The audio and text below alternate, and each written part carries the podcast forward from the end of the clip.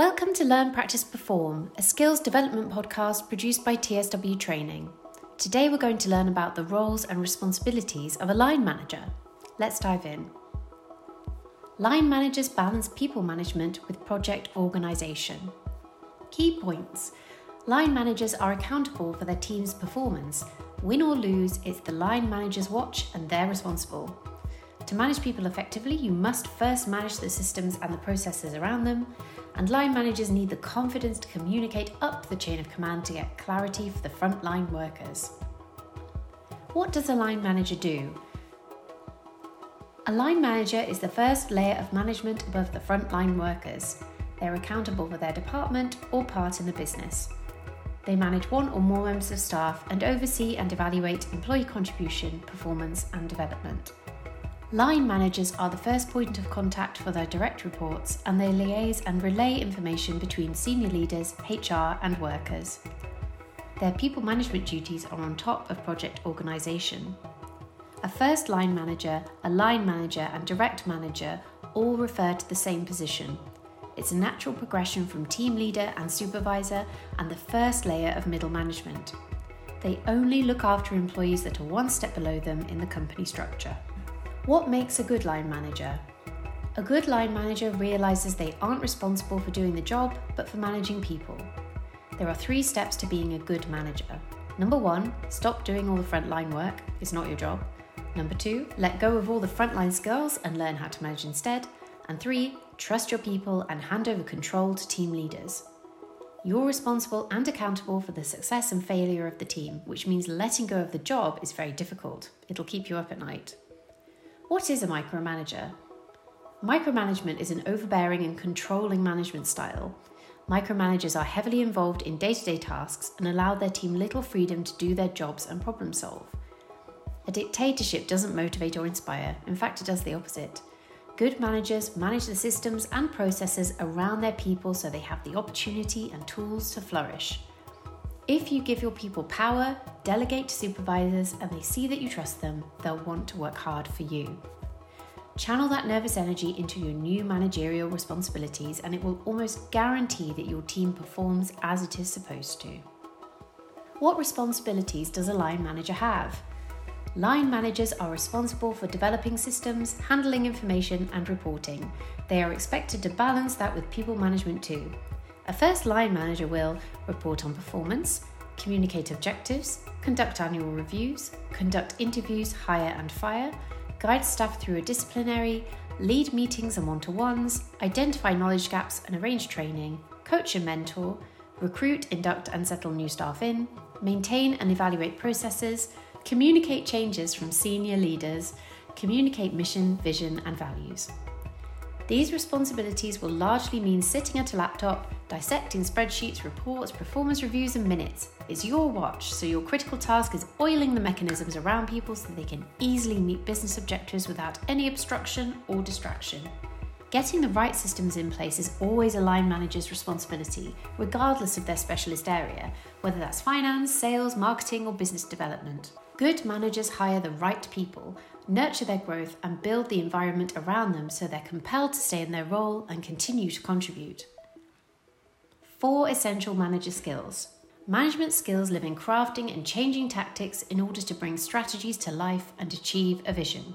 On your CV, the soft skills and strength you'd list would be analytical, evaluative, organised, communicative. Let's look at what each of those entails. Number one, analytical. Data is a powerful tool for a line manager. Analysing performance related data gives you visibility beyond conversations with your direct reports. You don't need to worry about bias or conflict when the numbers tell the story.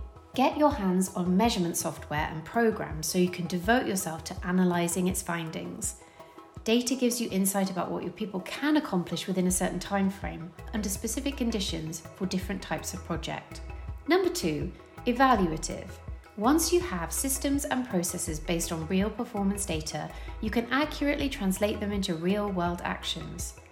Evaluative line managers are researchers. They use data as evidence to prompt problem solving. The data opens your mind to new ideas and your eyes to easily fixed problems. You can compare projects that had a heavy intervention, what happened when the goalpost moves, and what the impact of the training had, and so on. With the information at your fingertips, there's always leverage and evidence to justify a change of process, whether it's a large or small adjustment. You'll feel excited when your detective work drives change and gives your team cause to adopt a more competitive model. Change can hurt a workplace culture if it's not communicated well or when the team don't have support, but the thorough analysis gives them confidence that any proposed changes are within their interest. If a project derails, an evaluative line manager can identify and investigate a drop in performance, an unusual pattern of activity, sluggish delivery, barriers, obstructions, and delays. For example, you can identify whether daily meetings enhance or disrupt efficiency. Evaluative line managers' judgments are always based on the assessment of qualities, skills, and strengths of their people against the environment they work in. Using all data to hand, they can diagnose pain points and suggest a considerate way forward for the team that will still allow them to succeed and hit their goals. Number three, organised. Organisational skills support clear communication and efficiency. Managers in Commando to do lists, planners, calendars, and time management tools are firmly in control of the operation.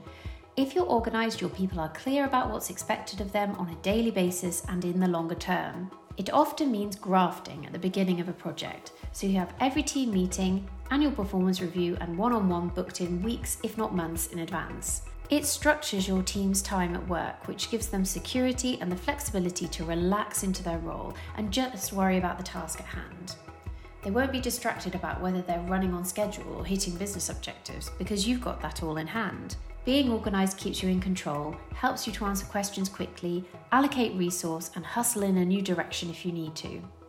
Number four, communicative. Line managers act as translators and mediators. There's a cascade of communication from the director of upper function down through middle management to first line managers, team leaders, and supervisors. As information cascades, it loses clarity, and that's not ideal for line managers who usually receive the instructions with very little meaning behind them. Context can be very persuasive. Asking your team to turn on its heel with no explanation is a difficult sell. Line managers are therefore in the awkward situation of communicating back up the line of command to ask for meaning. It's scary and will put your assertiveness skills to the test, but it will help your team perform as expected. Line managers can ask Why is the strategy changing? Will it affect job security? Is it in reaction to COVID 19 or a move by the competition? Does it affect deadlines? Which targets will be impacted? When did the changes need to happen? Who is the point of contact? What results do we expect to see? And when will there be a review? Armed with this information, you can make the case clearly to your team. Armed with this information, you can clearly make the case to your team. You don't have time to lead, but your staff want a leader. By anticipating their questions and sourcing answers ahead of time, it shows that you're in charge and it will inspire loyalty. If you want to improve your line management skills, please speak to one of the TSW team about our Core Skills for Management course. And if you need to develop your leadership and management skills, here are just some of the other courses we offer at TSW Training.